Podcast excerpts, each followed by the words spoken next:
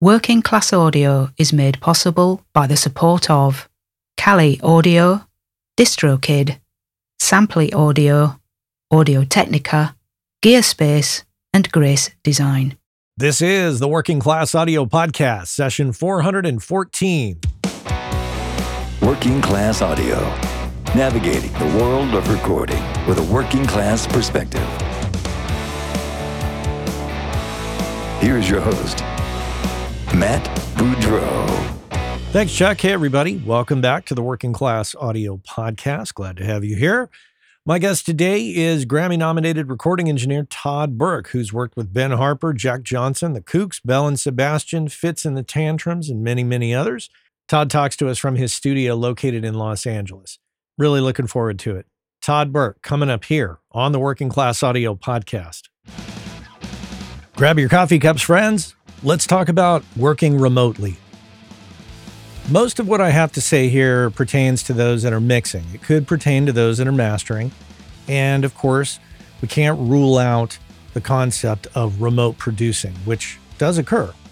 So here are my thoughts on that. First off, remote work can be a real challenge. No matter where you're working from, whether you're in a primary market like a Los Angeles or a Nashville, or you're in a small town in the middle of nowhere, working remotely can present numerous challenges. Your ability to communicate effectively with people remotely is key, and it's going to make or break your experience and your client's experience. So let's start off at the beginning. When people reach out to you, the first thing you got to do is respond in a timely fashion. 24 hours is fine, but a little past that, they might start to think, oh, maybe this person doesn't check their email, or they don't care, or it went into spam. Once you see the communication, which is usually going to come across over email, maybe if you're on SoundBetter or engineers, it's going to come through those portals. So make sure you respond quickly.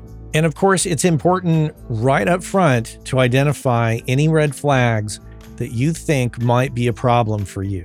And some things you might want to think about are, is this the right kind of music for me? You know, we've talked about that in the past on past episodes about if you're the rock person, maybe you're not the best person to do the hip hop track. I don't know. That's up to you. You got to figure that out. And, you know, generally you want to weed out anybody that you think is going to be presenting problems for you, has so little experience that it's going to be more hassle than it's worth. Once again, these are things only you can identify. And, you know, if you are kind of early on in your career, you know, you may have to take some of those kind of amateur yellow page crowd, as I like to call them. That's kind of a 20th century version of, I guess, the Craigslist crowd. You know, the people that are just generally trying to, you know, get a foothold in a studio to do something and they've never done it before. So figure out if they are right for you. But that is all in the communication. And if you're going to turn somebody down, turn them down immediately, turn them down kindly, be a pro. Don't be insulting. And, you know, you can throw yourself under the bus like, oh man, my schedule is just too crazy, or I don't think I'm the right person for the job. You might consider, you know, somebody else. All things that you can say just to get out of the gig if you don't want the gig. Now, if you do want the gig, most certainly the next step is to quickly clarify if you are confused about what it is they need. And, you know, one of my favorite things to do is meet them on Zoom or FaceTime or whatever video service you want to use. Just offer to meet on a video call to put a face to the client. That human connection cannot be underestimated. The other thing that helps with is language barrier. Yes, many people in the world speak English. However, not everybody speaks it fluently, and they can stumble through a conversation. You know how it is. If you read somebody's email and you only communicate over email, it's going to get a little nutty, and you're going to like start to lose details in that communication. I find that by getting somebody on a Zoom call, I can see their face. I can know whether or not they're understanding what I'm saying, and I can, you know, work my way through the conversation a lot easier. So a video call, a Zoom call, whatever you want to do there is super effective, and it'll give you the opportunity here to reiterate your process. Let's say you're mixing, or let's say you're mastering. You know, let them know, okay, this is how I work. This is what happens. Here's what you need to expect. This is where you can figure out like, hey, I work in Pro Tools and this person is giving me stuff in Ableton or Logic, and how do you handle that? All the details can be hammered out in a simple Zoom call. The other thing, commit to a timeline with this person and stick to that timeline. Do not leave these people hanging. Be a pro. And no matter if they are the most famous person in the world or the least famous person in the world, make sure you treat them as you would expect to be treated if you were in their shoes. And then when we get around to the talk of money, you know, I find it most effective when you're dealing with people that you've never dealt with before. I think the thing to do is to expect 50% down and 50% on completion. Whatever tools you use to do that, like I said, for those of you that are going through SoundBetter or engineers and using those portals, I think they make accommodations for that. I know SoundBetter does. However, if you are not using those portals, create an invoice. I think you could do PayPal invoices where the potential client can pay half on that invoice. And like if you're in the United States, some people in Europe like to use some of these apps that transfer money internationally that you may not be familiar with.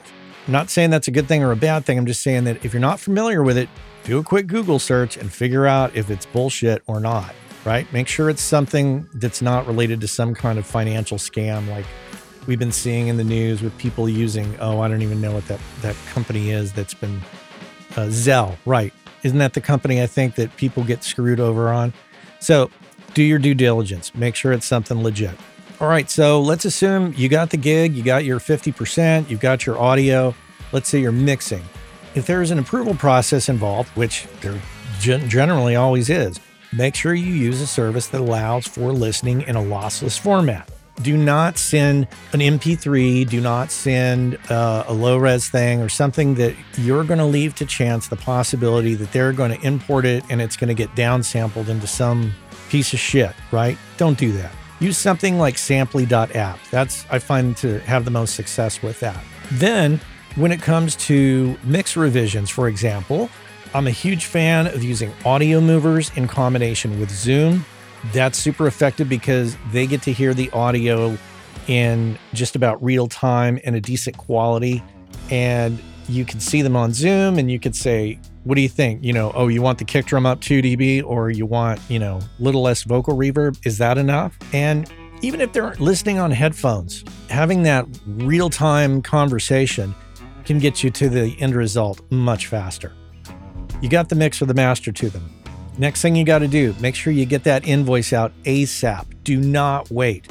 Sometimes I will send the final audio, and then I will follow that up with, by the way, and here's a link to pay me. End of story. Once you get paid, do a follow-up. Check in, simple email. Hey, checking in, making sure you got everything you need. If I can be of any service on anything else, blah, blah, blah. Let me know. That follow-up is key. They get the sense that you actually give a shit about what you just did instead of just blowing through it, getting paid and moving on. Now, if you had a bad experience with them, I can understand if you do that. But if you had a good experience and you want to have them back, do a follow-up. Next, this is optional, of course. Well, all this is optional, but this is something that you might want to consider. I always think of David Glasser at Airshow Mastering when I think of this. They always send out kind of an email newsletter about projects they've been working on to stay in touch with their clients. You might ask your new client if they would like to get on your email list for somewhat of a newsletter, because they'll get that newsletter and they'll think, I got a new project. Maybe I should hire that person that I just had a great experience with. The early communication, the communication in the middle of the project, and the post communication. All of that is so important. So these are just some basics. And this is what I think about now when I'm working remotely, which I do a ton. And I want to make sure that people have a good experience. I will bend over backwards to make sure that they are taken care of. Remember, it's like a waiter at a table at a restaurant. Make sure that they have everything they need and that they're happy, because if they are, they'll come back if they have a good experience. And you want them to come back. That's how you build up an audio business over time. So I'm sure I missed some concepts. If you have some other concepts you want to hit me to, send me an email, matt@workingclassaudio.com. So good luck to you, and keep working remotely. That's my rant. Thanks for listening.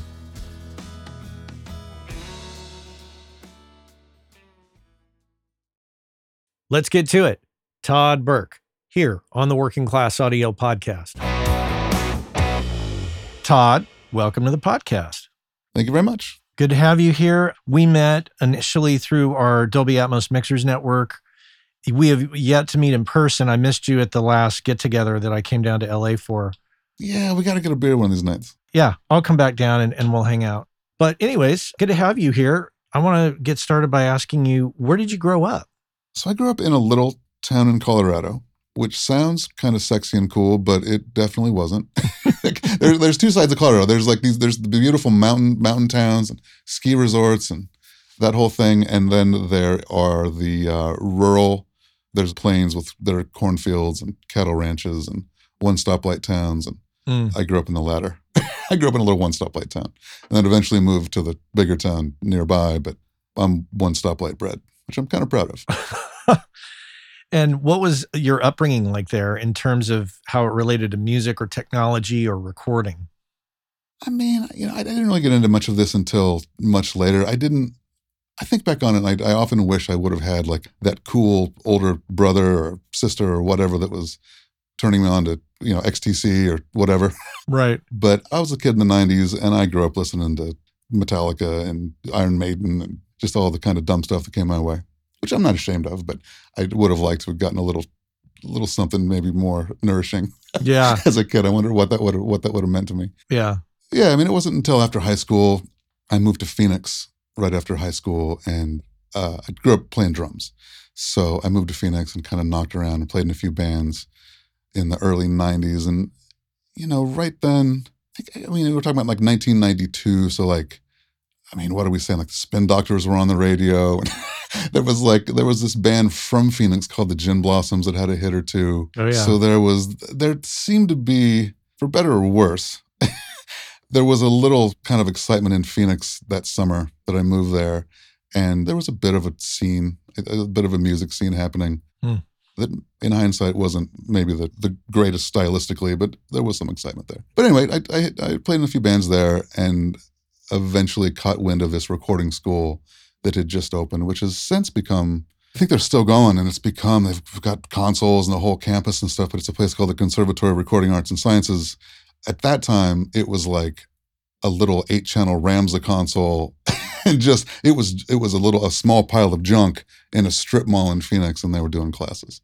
So it was one of the first years I think they existed, and I'm not sure I learned a whole lot, but going through their curriculum gave me just enough confidence to move to LA and go knocking on some doors and try to find a real job here. So, what was your introduction to LA like? I had a couple of old friends from high school that had moved out a year or two before me, so I had a couch I could sleep on. But I grew up with a single mom in my one stoplight town. I think I moved out here. I think I had $1,200 total and no real backup plan. So I slept on their couch though for a few months, and luckily got a job really quickly at the studio called Grandmaster, which is, I guess, sort of the biggest part of my story is that. And it was a really unique situation. You know, I didn't have any real money, so I think back on it, and I think if I would have had that kind of normal story of moving out to LA and getting a job at, let's say, Sunset Sound or Capitol or someplace where I'd probably be asked to fetch burritos for a year and like really have a pretty long-winded come up, I don't think I would have made it truly, because I couldn't afford that. You know, it just wouldn't have worked out. But luckily at Grandmaster, I didn't realize how lucky I was at the time, but I kind of walked into a situation where they needed someone to start assisting like right away. The place was abandoned. It's a long story, but so Grandmaster was a studio on Cahuenga and Sunset, kind of near where Amoeba Records is now. And they've got a Neve console, an 8028, in pretty bad shape. But there was a Fairchild and 1176s and a 24-track, and it was a really nice studio. It was just kind of beaten up and worn down, and they just hadn't really taken care of it. It turned out the studio owner had gotten out of prison recently. He'd gone away for cocaine trafficking. Oh, so it was a whole thing. Like it was kind of a drug den all through the 80s, basically. Okay. Ultimately, they were busted. Everybody kind of went away. And that day I came knocking on the door, they were just literally starting to blow off the dust off everything and try to get everything going again. Amazing, right? Blow the dust off. I didn't know any of this at the time, right? Because as it all sort of like became clear, I'm like, So I just totally lucked out, basically, and walk into this super fucking weird, entirely Los Angeles situation, you know, like big city situation. And I kind of got thrown in immediately into figuring out how to be a recording engineer in a really beautiful space. There's those two parts of that is trying to figure out how to become a recording engineer, but there's also the small town kid coming into this. Oh my God. Not unique situation, but kind of radically different situation from how you grew up. No, I was scared shitless. It was crazy. Like it was, I don't know how many listeners know Hollywood, but Cahuenga at that time, so this is 1992 or 3 or something, and that block, Cahuenga and what's the next one over? Ivar, between Sunset and Hollywood, that was like a crack loop where like pretty much anywhere, any pole that you could lean against, there was a guy leaned up against that pole with like a mouthful of rocks, just slinging rocks. You know, it's crazy. So I'd go, I didn't have a car, but I would be walking home every night, like 2, 3 o'clock up Sunset Strip to where my friends lived. And it was scary. I'm probably lucky I wasn't killed or somehow molested. Wow. Yeah, but I was young. I was 21. You know, I moved out when I was 21, 20 maybe. But yeah, so I pretty quickly ran out of money though. And the studio owner, I just asked him one day. I just told him, like, look, I'm out of dough. I'm either going to have to live here or I'm going to have to move back home. I don't know what to do. You're going to have to start paying me. And he was like, well, I can't pay you, but if you want to live upstairs, you can. So I moved into I hid all my possessions in a closet.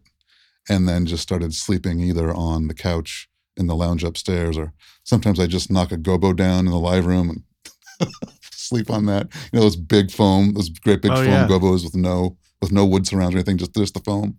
They're shockingly comfortable. It was like memory foam before memory foam. Wow. How old were you at this point? 20. Okay. 20, 21. Yeah. That's doable at that age. Oh, totally. It was fun. It was actually fun for a while. I was good for a few years living this way. But it was right through then. Sylvia Massey had made Tool's Undertow record right before I'd gotten there. So she was around an awful lot through those years. And then there was a band called The Grays that were also around a bunch, and that was a bunch of the Jellyfish guys. So I got to know Jason Faulkner and John Bryan pretty well right then. That was the cast of characters that were my start in all this, and that was a pretty cool group to be involved with. Straight out of the gate. Sylvia in particular really took me under her wing, and we made a few records at Grandmaster, and she just immediately started hauling me around with her she'd call me her engineer. I was like 21 and I basically just sat and watched her engineer records on several records then. And I'd help out as much as I could, as much as like my little bit of knowledge allowed, but she'd kind of let me waffle around with some drum sounds for 5 minutes on the first day, and then she'd just kind of get in there and make it happen. But, you know, in those days, so we're talking early 90s still, right? Yeah. Okay. So did you know how to align a tape machine? I mean, you know, I figured I got around to all that eventually. Yeah. But the amazing thing about Grandmaster was a pretty hands-off situation, you know, where the owner didn't really have any idea. He'd always been more in the cocaine business than anything, I think. So he was kind of an older guy just trying to make a go of the studio again. And it was just sort of left to me to figure out not only what the role of assistant engineer and engineer were, but also, I mean, I was 21 years old and under the console, having absolutely no idea what I was doing, trying to solder, trying to fix connections and stuff on this Neve. You know, it's ridiculous. We had a junkie. There's so many stories. There was a string of junkie techs that we had, of course, because all techs seemed to be heroin junkies then. So I'd always be tasked with like hanging out with the tech when he'd come down to fix whatever, because everything was always broken. And I'd be tasked with hanging out for that hour that the tech was good, see what they were doing, and about the time it was time for so-and-so to go off and take their nap, then I'd sort of take over and try to finish what they'd started. They're ridiculous stories, but it was a lot of fun and very, very, very unique. How long did you stay there? It's probably 3 years or so that I was really immersed in the Grandmaster thing. And then between Sylvia being cool enough to credit me as engineer on a couple of records that really I was just hanging out watching her do her thing. Mm-hmm. I mean, I guess the real story is that Ben Harper came in and made his, I guess, second record called Fight for Your Mind at Grandmaster, which I assisted. And that was with a, had you know Bradley Cook? Has he done your podcast before? No. You know Brad? No, I don't. Okay. He's a good guy, but he was around Grandmaster a bunch in those years. But he made Ben's second record, and I assisted on that. And those were my early days of trying to figure out even what an assistant did. Because, you know, at Grandmaster, no one told me. So I was just like, you want me to put the mics up? I can, whatever you need. Like, just tell me what you need. I had no idea, like, what the norms were. But Brad came in with Ben, and they made Fight for Your Mind. And on their way out, as they were loading out, the producer came into the control room. I was, like, zeroing out the console or whatever, and kind of gave me a little wink and just told me that they'd had a quick talk. You know, we'd all hit it off. We'd become pals. And I was obviously really young, but they were thinking that maybe I would engineer the next record. So kind of a little wink and like, get yourself ready for that, which was amazing. And it freaked me out. I think they actually asked me, would you want to do that? Or are you ready for that? And I was like, probably not, but I can be. I'll figure this out. I'll get ready for that. And that was it. They left. And I was really on fire suddenly. I mean, I was already very motivated, but it really, I had like a goal now that was maybe a year or two off, a record cycle away. I had this record that I was going to engineer, and I needed to prepare for that. It was cool. So I just did that. I started every engineer that would come in on records. I was really, really motivated to ask all the questions, you know, and like really figure this out, like figure out how to make records. And I learned really quickly that if you ask the questions, if you're not afraid to ask, and you ask the right questions at the right time, timing's everything and all this, right? That most engineers would really go far with, like no one was like trying to guard the info, it seemed like. There was a very like kind of a mentorship culture or something that surrounded this that I keyed into really quickly. And most engineers that came in were pretty quick to like take you under their wing for that couple of weeks that they were in on a record and really show you the ropes, teach everything you wanted to know. You know, it's interesting that those guys would say to a young engineer, a young up-and-coming engineer who didn't seem to know it all back then, that's a testament to personality and getting along with people more than technical knowledge. That seems like you must have really struck a chord with them just as a personality to be like, hey, we want to have this guy on the next record. He could be cool. I think so. I mean, Ben's whole universe, I've been sort of in and out of his camp a couple times over the years. I mean, he's been at it for a long time. But his world is very much, it really feels like family, particularly back then. You know, in the few weeks that I assisted that second record, we all really became kind of family. The connections felt really deep and brotherly and all that stuff. You know, all that sort of social stuff. There is a sort of an aspect of this gig that I really, really, really deeply love, and it is sort of the social aspect and that human connection that, you know, you spend 2 or 3 or 4 or 5 weeks with a band in a little room, all sort of huddled around a record, making it the best it can be. That creates really, really deep friendships. I love that very much, and it is a shame. I think we're all sort of spending less and less time with artists anymore. It's kind of become a little bit more of an autonomous game, maybe, especially as mixers. Mm-hmm. A lot of us are getting emailed files and mixing the files and firing back the files, getting into some email notes, and there's not a whole lot of interaction sometimes. And I miss that. Yeah, and we'll dig into some concepts that you and I were talking about before the call started a little bit later on to address that. But that was a great start to your career there. I mean, what a little glimmer of hope there is like, oh, I can work on a Ben Harper record. Yeah. So you spent time asking questions and kind of arming yourself up with knowledge. What was the next big milestone for you after this place? So it was a lot of, you know, I spent a year and a half or so then just beating the engineers that came in with questions as much as, you know, when appropriate. And then there was a fair amount of downtime between records. So during that downtime, the control room, the studio was all mine. So I lived there. So I would just, you know, I dug into, I found a tape vault in the garage, and there were some Tool outtake reels in there, and there were some old Red Hot Chili Peppers demos, and there were a few interesting 2-inch tapes out in the vault. And I just get those tapes and just go crazy with them. I'd reamp guitars and I'd go really far just trying to figuring out the studio, you know, and fly background vocals from a chorus onto the half-inch machine and try to get good at flying them onto all the choruses.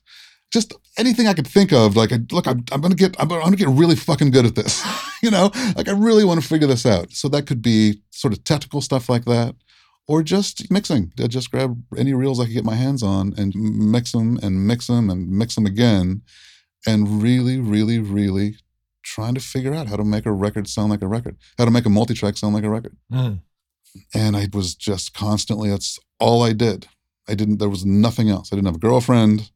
I didn't have any friends, buddies, you know, right, around. I was just 1,000,000% focused on figuring out engineering. But you weren't being paid, so how did you survive, like, at least from a food perspective?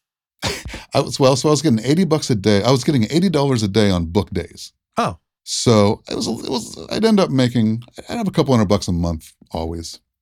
It was never enough to get an apartment, but it was always enough to eat. So worked out. Yeah. Where did you go from there? What got you out of there? Well, so then I guess, Ben, you know, a couple years go by, or a year and a half or whatever. I do get a call one day. Mary from Virgin Records calls, and Ben Harper's looking, they're ready to make the next record. They say they want you to engineer it. What's your rate? To which I was like, oh, fuck. I never asked anybody. I don't know. So I was like, let me call you back. And so I had to call a couple people. I'm like, what? What's my rate? And back then it was $500 a day, I think.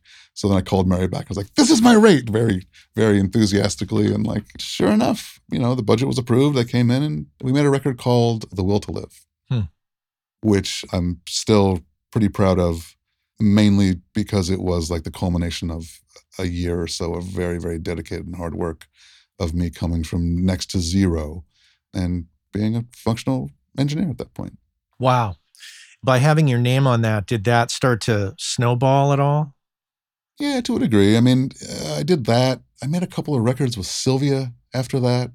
Oh, God, what were they even? There was an Australian band, some stuff I don't think we could even find. It's a band called Horsehead from Australia, and there's another band from Norway that we made a record with. I kind of vacillated then for a minute of then getting some engineer gigs. But then Grandmaster would call and they'd have something coming in and they'd need me to come back and to assist it. Foo Fighters came in and did Color and the Shape.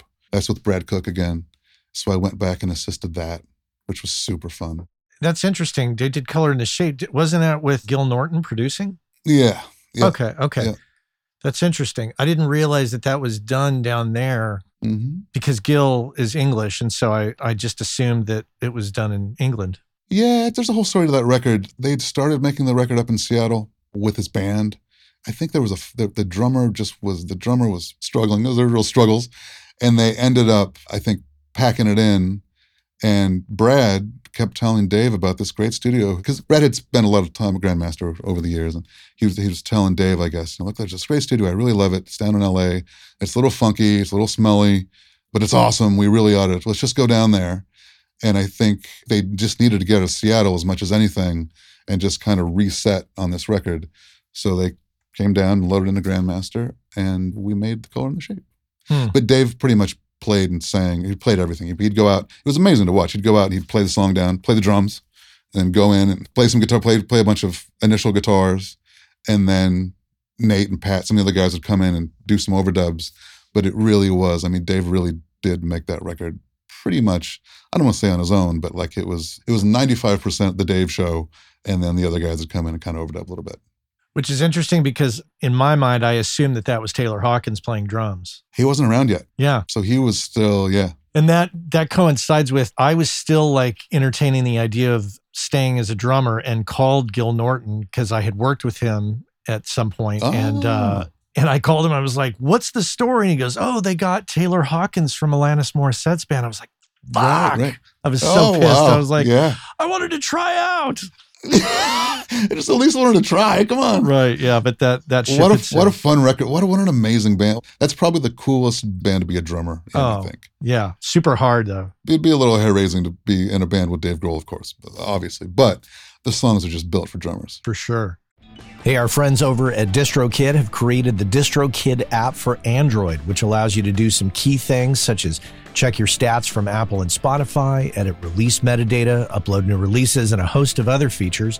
And remember, WCA listeners get 30% off your first year at DistroKid. And if you just head on over to workingclassaudio.com/WCA30, you can follow the link, get your 30% off, and be off to the races. So check our friends out at DistroKid and make sure and get your 30% off by going to workingclassaudio.com/WCA30. About a year and a half ago, I signed up for Sampley.app, and I have to report back and say that I'm completely thrilled with it, and it's working out quite well. It gives me the ability to upload mixes and masters to the website and provide a super pro-looking interface for my clients. They can drop comments in the timeline. They can listen on any device. They can listen to it in high res. And if I want them to pay for the mix or master before they download it, because of the Stripe integration, I can set that up. There's also Dropbox integration, which allows me to quickly create a folder in my Dropbox, which automatically syncs with Sampley, makes it much more simple. You should check it out for yourself, but there's a deal to be had. So use the code WCA20. Go to Sampley.app or Sampley.app. Use the code WCA20, get 20% off, and you'll be off to the races. It's a fantastic tool that I think you're going to enjoy and will definitely make you look a lot more pro when you're delivering files to clients. Skip that whole business where you send it to them over Dropbox. That looks totally amateur at this point. Use Sampley.app and use that code WCA20, and I think you're going to be really thrilled. Sampley.app. Check it out. Well, take me through the progression of moving through studios and coming of age in Los Angeles and kind of going from the one-horse town or the one-light town to getting acclimated over time to Los Angeles. Did you ever get an apartment? No, I'm still living there. Yeah, this is Grand. We're in Grandmaster now. Yeah, so I started getting some records then here and there. And I got an apartment, sure enough, and a girlfriend and all that kind of, I became a functional human being eventually. Yeah. And saw the sun again, and my skin took on a slightly less pasty hue. It was incredible. But it was like 3 or 4 years at Grandmaster, I suppose. Then, I started getting some records, and then I spent the next 5 or 6 years having some unbelievably, like all of us, some very fruitful times, right? Have several records, have back-to-back records, and then it would all, as it always does as a freelancer, you'd find yourself with nothing for a few months and start freaking out and decide you're going to be, it's all over, I'm done, I'll never work again. And then, sure enough, the phone would ring eventually, and you'd have another little string of records. And that's been, that's been my experience. It's still my experience. I still feel like sometimes, it's over. I'm done. The phone has just stopped ringing. I don't know what I'm going to do, but, I tell my wife, I got to pack it in. I don't know what we're going to do. Got to start selling gear. Yeah. The gear is just a bank account for all of us. In your time between being at Grandmaster and sleeping on gobos to where you're at now, what would you say are some of the highlights of things that you've learned that are key lessons that you find important? I don't know. I go pretty quickly back to that kind of brotherly or sort of family feeling that I'd feel so lucky to, in a lot of my initial projects, there really, really was a sort of, if even temporarily, a real sort of family feeling around a project, Mm-hmm. I really do believe that it's just all about relationships. Mm-hmm. I tell people all the time, I feel like anybody can EQ a kick drum. There comes a point with a fair amount of work and wherewithal you can figure out the technical aspect of recording a band, or putting up a bunch of mics on a drum kit, or putting a couple mics on a guitar cabinet, making it sound good, all that kind of stuff. The sort of artistry that is the technical part of engineering can't be overlooked, and it is very, very important, but it's not that difficult to sort out. A guy like me can figure it out half on his own, given an opportunity and given sort of the kind of mentorship aspect of being a recording engineer, the sort of mentorship aspect that's built into recording engineering. If you're not afraid to ask, I think that most of us are kind of wired to be pretty quick to jump into some pretty long explanations. And I think we're all sort of wired to give back to the younger people coming up. So I think becoming technically adept is relatively doable. I think that to really find any kind of longevity at this, it really comes down to being, I don't want to say likable, but, you know, being connected to the interpersonal connection that's possible, especially when it is a group of people huddled around a creative project. There's a real opportunity there to really connect with other people. And I think that's really important. When it comes to doing sessions and dealing with clients that are, and you probably deal with this, I think you certainly deal with this more than I do here in the Bay Area, is that you're probably dealing with some clients that have a little bit higher profile nationally, like Fitz and the Tantrums or Ben Harper. So artists can be, as we all know, they can be insecure. They don't always know what they want. And I mean, it can even come down to like, what time do we show up at the studio kind of thing? Is there a balance of where you show as an engineer, as a freelancer, as some leadership by saying, well, I tell you what, I'm going to be there at 8. You guys show up at this time if you want, or are you just completely at the whims of the artist? With that specific example, I feel like that's more of a budget thing. I always feel like that kind of stuff, it's like, look, you guys, we've got X amount of days to do this thing. And like you're saying, like the producer and I will be here at whatever time. We got a lot of work to do. So let's just get to work. And I've been lucky enough, I've worked a lot with a producer named Tony Hoffer. Mm-hmm. So on the Fitz record, for instance, and we've done a bunch of records now, a bunch of English records. There's The Kooks and The Fratellis and Belle and Sebastian. And those bands in particular, a lot of records with a lot of young people. Mm-hmm. The Kooks and Fratellis especially were very much young guys, really living that rock star thing, mm-hmm. which can be hard to rein in. But in instances where it did come down to like what time to start, trying to like lay out some kind of paternal vibe on some kids. Mm-hmm.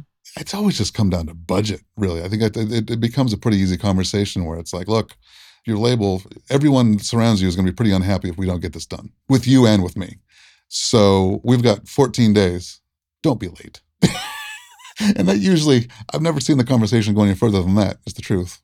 But this role can oftentimes be a bit of like being the cool uncle, I suppose, with younger bands especially. Mm-hmm. But there again, like I do feel like it comes down to, I always just sort of tend to take that kind of family approach, or at least internally think of it that way, where I see myself oftentimes as not as so much a father figure, but like maybe like a cool older brother or an uncle or whatever, just gently steering the ship without being too overwhelming.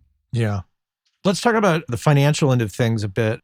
You spend enough time in this business, you start to figure out how not to spend your money.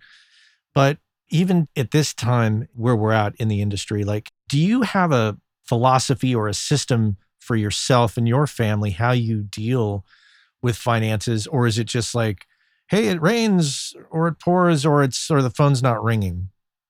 Yeah, I wish I had a big answer about that. I mean, that is the hardest part of being a freelancer, is the sort of unsure. My wife has got a corporate job, which she hates. Mm-hmm. She would love to be a freelancer as well, except that we would probably live under a bridge every now and then. That's not true, but I don't know what the answer to that is. I really don't. Like, because it does. Sometimes it rains and sometimes it doesn't, or whatever. It's the hardest part of the gig. If the gig wasn't so, I guess, artistically fulfilling, it would be hard to keep going sometimes. But it does. It fulfills a big part of my heart. So when times do get rough, it's so far always been worth sticking it out. Yeah.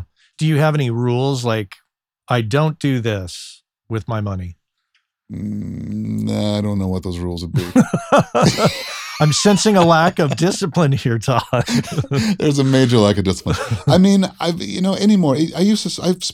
been times in my life when I've spent an extreme amount of money on gear, I suppose. And, you know, I think that all of us go through a sort of like, I call it the gear acquisition stage, where you just become a gear hound. And I'm so firmly over that. I couldn't care any less, honestly, about gear.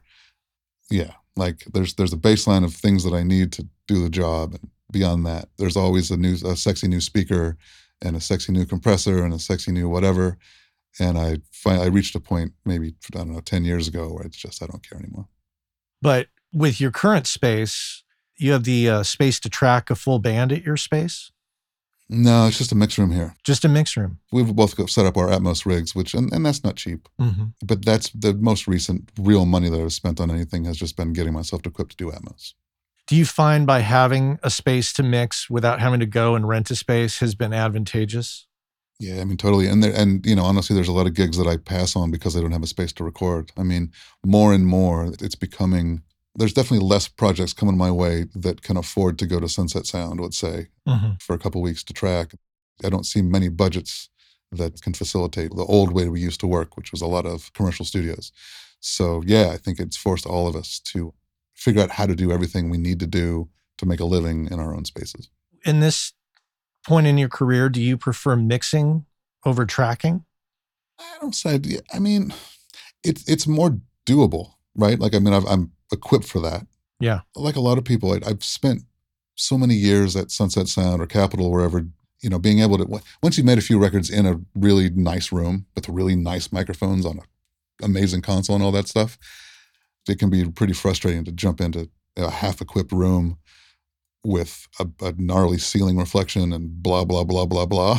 It gets pretty frustrating. Yeah. So I don't know. I can't say I prefer mixing. It's less frustrating. Because I can do it here, and I don't feel like I'm under equipped. I can pull my hair out pretty quickly in a cheaper studio where it's just hard to get the headphones working, and the basics are difficult. Mm-hmm. It's just really it's not conducive to a fun time for anybody. Is the truth, you know. So I don't know. I've been saying for a long time, Los Angeles needs a couple of $500 a day rooms that are usable. I don't know why they don't exist. Maybe some of us should get together and go in on a place or something, because somehow the commercial studios seem to be closing. The ones that are left seem to be upping their price, especially post-COVID here, to numbers that I just can't even fathom sometimes. And it's getting very difficult. I just went through a thing. A band hit me up a couple weeks ago, and I couldn't come up with a scenario at their budget that I was comfortable being in. You know, I just didn't feel like we were going to get anything good out of it. It's a shame. You know, it's really a bummer. Wow. Huh. Meaning, I didn't want to take the gig and do a worse, do sort of a shittier job than they would get finding someone with their own space that they knew really, really well. Because there's a lot to be said for that, you know. Like, there's definitely some studios around LA by guys who maybe didn't come up in commercial rooms, but have sort of just figured out a kind of like, let's just call it a B-level setup where they can do really high-level work. Yeah. And I get hit up by bands pretty often where I kind of come to that conclusion, and I'm just honest with them. Like, you're going to be better off with a scenario like that than by trying to get me into someone's garage or into kind of a semi-ramshackled studio. We're not going to do world-class work. I'm sorry. Yeah. You know? Well, that's interesting because, like, I get such a great rate going to Sharkbite Studios up here in the Bay Area, which is in Oakland by Jack London Square. And it's kind of a DIY room in terms of, like, you're not going to get an assistant and catering and all that. It's like very bare bones. Yeah. But it's super functional, great drum room at an affordable price. Yeah. But I see what you're saying. It would be great to have a space where a group of engineers could rent their own mix rooms, but then have access to a live room for a particular rate. There was a studio called Radio Recorders, and I, for a while, was trying to put together. It was ripe for exactly that thing. It had a great tracking room with a control room, and then this long hallway of sort of what could be like edit bay / mix rooms. And yeah, we're just dreaming here, but that would be fantastic. And maybe I'm missing the boat. Maybe there's some place in LA I don't know of. If so, I'd love to know about them. But I am forever looking for a $500 or $600 a day spot to do some high level tracking, and I can't find it. Yeah, and the only thing that I can think of would be the Lemon Tree facility, where I think that you can tie into a live room there from your own rental room. I don't know if that's completely accurate, but that's my memory of visiting the PMC guys over there. Mm. I know a lot of guys in my situation who have sort of built out their own spaces for mixing and are perfectly happy with that, but I'm not looking to rent. I'm not looking to spend monthly money on a place. Mm-hmm. Just in an affordable tracking space. I don't know how it doesn't exist. Yeah. Is this space at your home, or is this a space you rent? Yeah, no, this is my house. Oh, okay, great. Is it a separate unit from the house or within the house? The studio space I'm in is a 2-car garage. So there's a little booth here that doubles as my, I said my wife's got a corporate editing job, but she's also a novelist. She's on her fourth or fifth novel now. But so that's kind of her writing room / vocal booth. Mm-hmm. And then, you know, I'm just in this and I've got a wide shot. This is just my, you know, this is my space. Wow. Okay. And audience, I'm sorry if you're not part of the WCA membership, you can't see that. But let's talk about this for a second. So audience, just for some perspective, as Todd and I were talking over here on Zoom, he was showing me he's got multiple camera angles controlled by a little Blackmagic controller. And tell me about that. Tell me about working in today's mixing environment and trying to make it a little more like interactive with the people you work with remotely. Yeah, so I've gone pretty far with that. Getting into the pandemic, so I guess a couple of years ago, it became pretty clear that people were going to be coming by less often. I was going to be having less attended mixes, right? Mm-hmm. So I did. I had a couple of cameras laying around and started trying to come up with a scenario where I could try to create a Zoom situation or a FaceTime situation that felt as much like being here as possible. So like you just said, I've got three cameras, three sort of angles. One of them is as if you're on the couch behind me.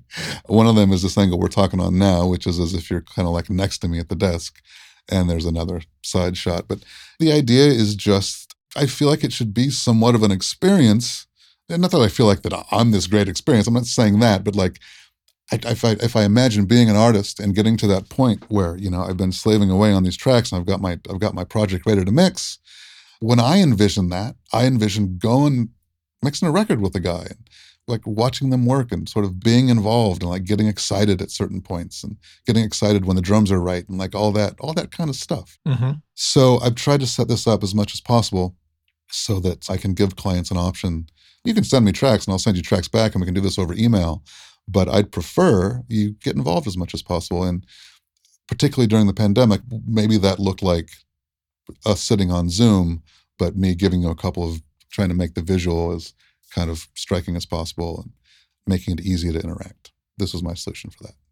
Let's talk about that. If you're doing some remote mixing with people, is it safe to assume you're using like Audio Movers to send them the audio? Yeah.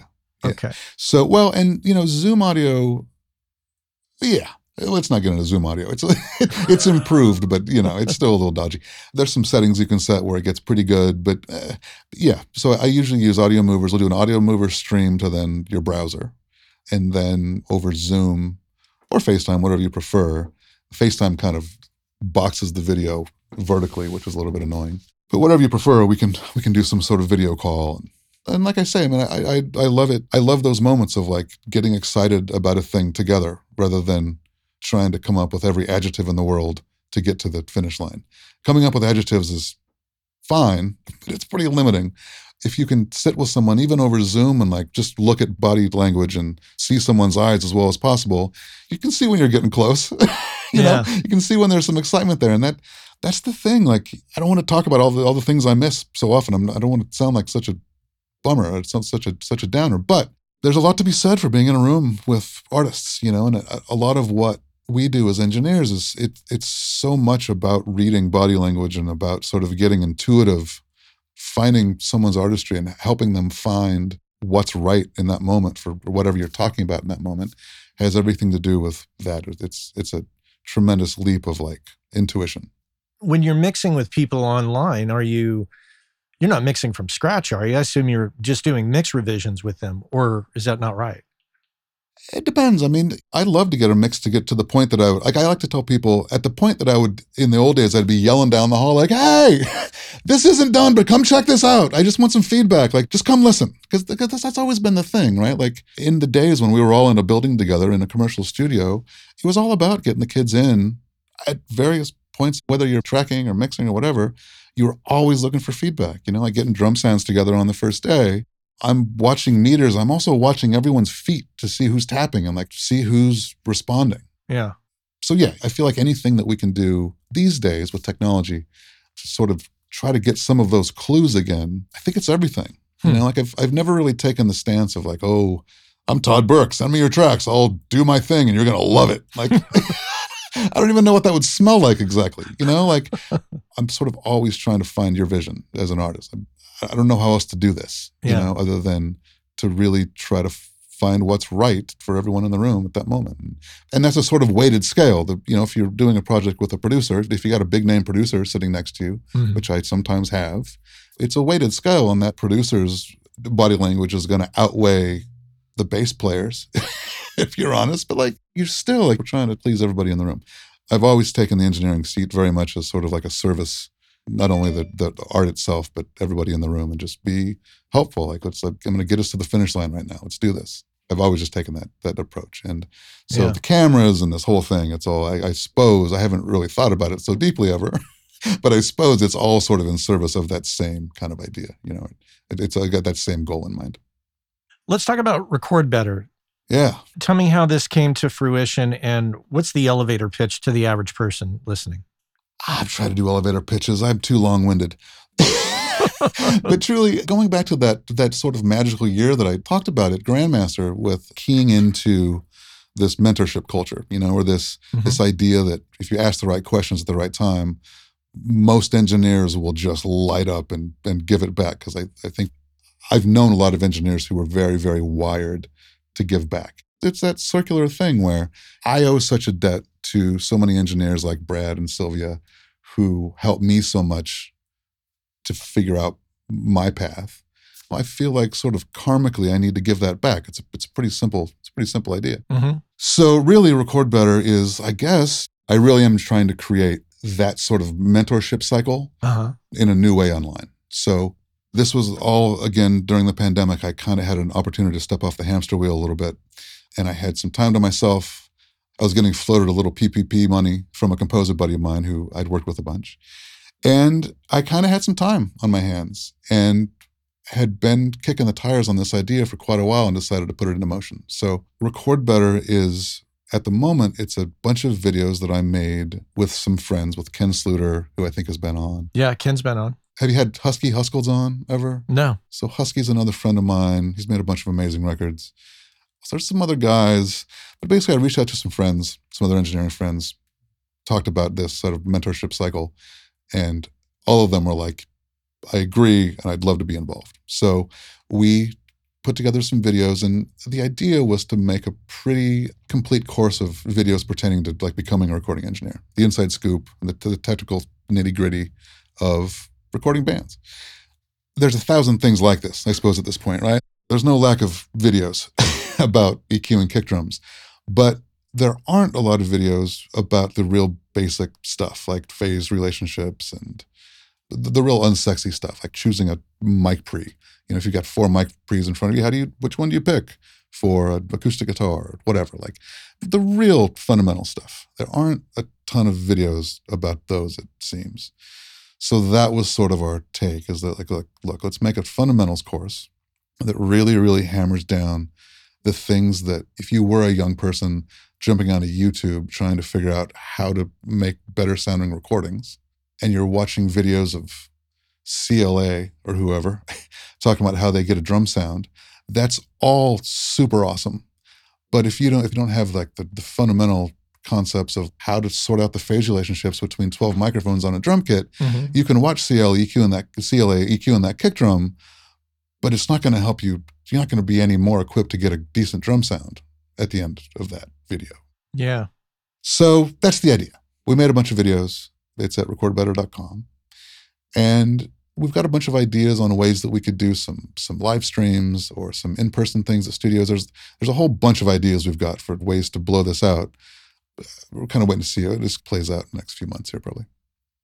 But that's great that you're putting that information out there, period. Again, I think a lot of people had this similar idea, maybe, because it feels like there's a bunch of videos now. It's like that whole thing when you buy a certain car, you see that car everywhere. And you're like, oh, I thought I was the only one who wanted to buy that car. I know. I had this great idea. I thought it was so unique. It's not, right? Yeah. So we'll see what happens with it. At the moment, I've got the fundamentals course parked at $50 or something. It's super inexpensive. And I do think that even if you've maybe been making some recordings on your laptop or whatever, if you're a younger person, if you're really any kind of musical creator, I'll bet that if you spent a little time with the fundamentals course that we made, you'd come away with some fundamentals that you maybe hadn't thought of before, And, you know, it is the stuff. It's all the stuff that when I think back to that year that I was trying to get my act together, getting ready for this Ben Harper record, it's sort of all the stuff that I was trying to figure out.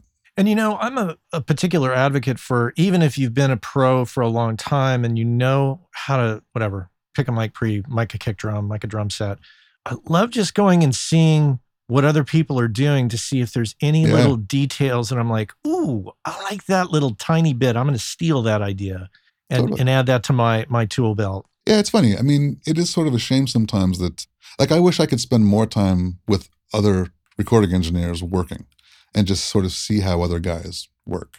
Because if you came up in a commercial room, you got some of that when you were in your young years, watching other guys work and learning what they did right and sort of seeing where they were failing. And there was like this exponential growth that could come on from watching that. Mm-hmm. And if that's not a part of your equation, if you're maybe a young creator now and that's like moving to LA and getting an internship at Sunset Sound's not in the cards for you, and that's a pretty select group that's looking to do that these days, right? So it's likely not in the cards for you. I think that's the idea of Record Better. Like, let's get a few engineers doing redundant lessons on how to sort out phase relationships on a drum kit. Let's just stick with that for a second.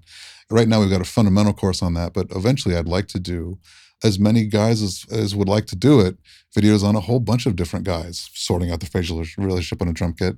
And then it would be, you could, for a young creator, kind of approximate what it was like being an assistant back in the day and watching people succeed and fail, try to create a new version of that experience. Yeah, because I think that certain engineers take different approaches. Some take a very mathematical, scientific approach to their craft. Others take a more shoot from the hip, musical, let's just toss whatever mic we got in the room up there on that particular instrument, see what happens.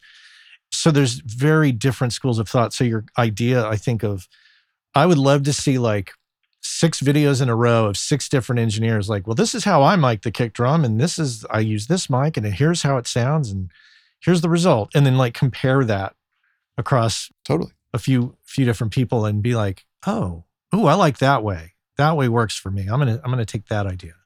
Yeah, which is what we all did as we were coming up, you know, back in the day. And these days, you can dig through some videos, but I agree. I think it would be really, really cool to put that together. That's in the plan book for Record Better, is try to create a situation just like that. So for the audience, I'll put, obviously, show note links there for you for not only Todd's website, but the Record Better website and anything else I can come up with to point you in the direction of Todd and his activities. So, Well, Todd, thank you so much. I appreciate you making time for me, and I'll see you online until I see you in person. My pleasure. All right. Well, you take care. Thanks very much, Matt.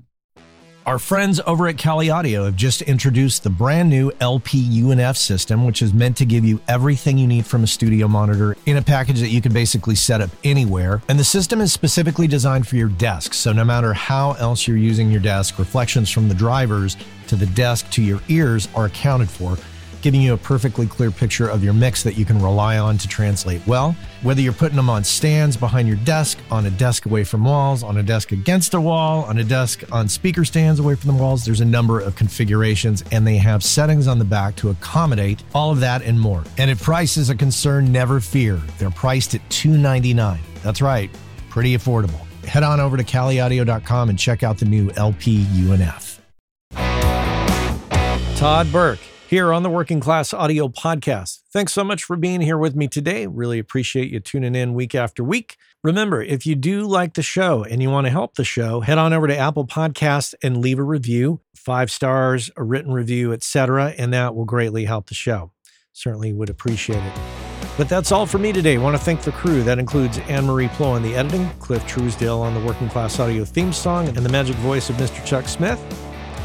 Connect with me on LinkedIn. And until next time, take care.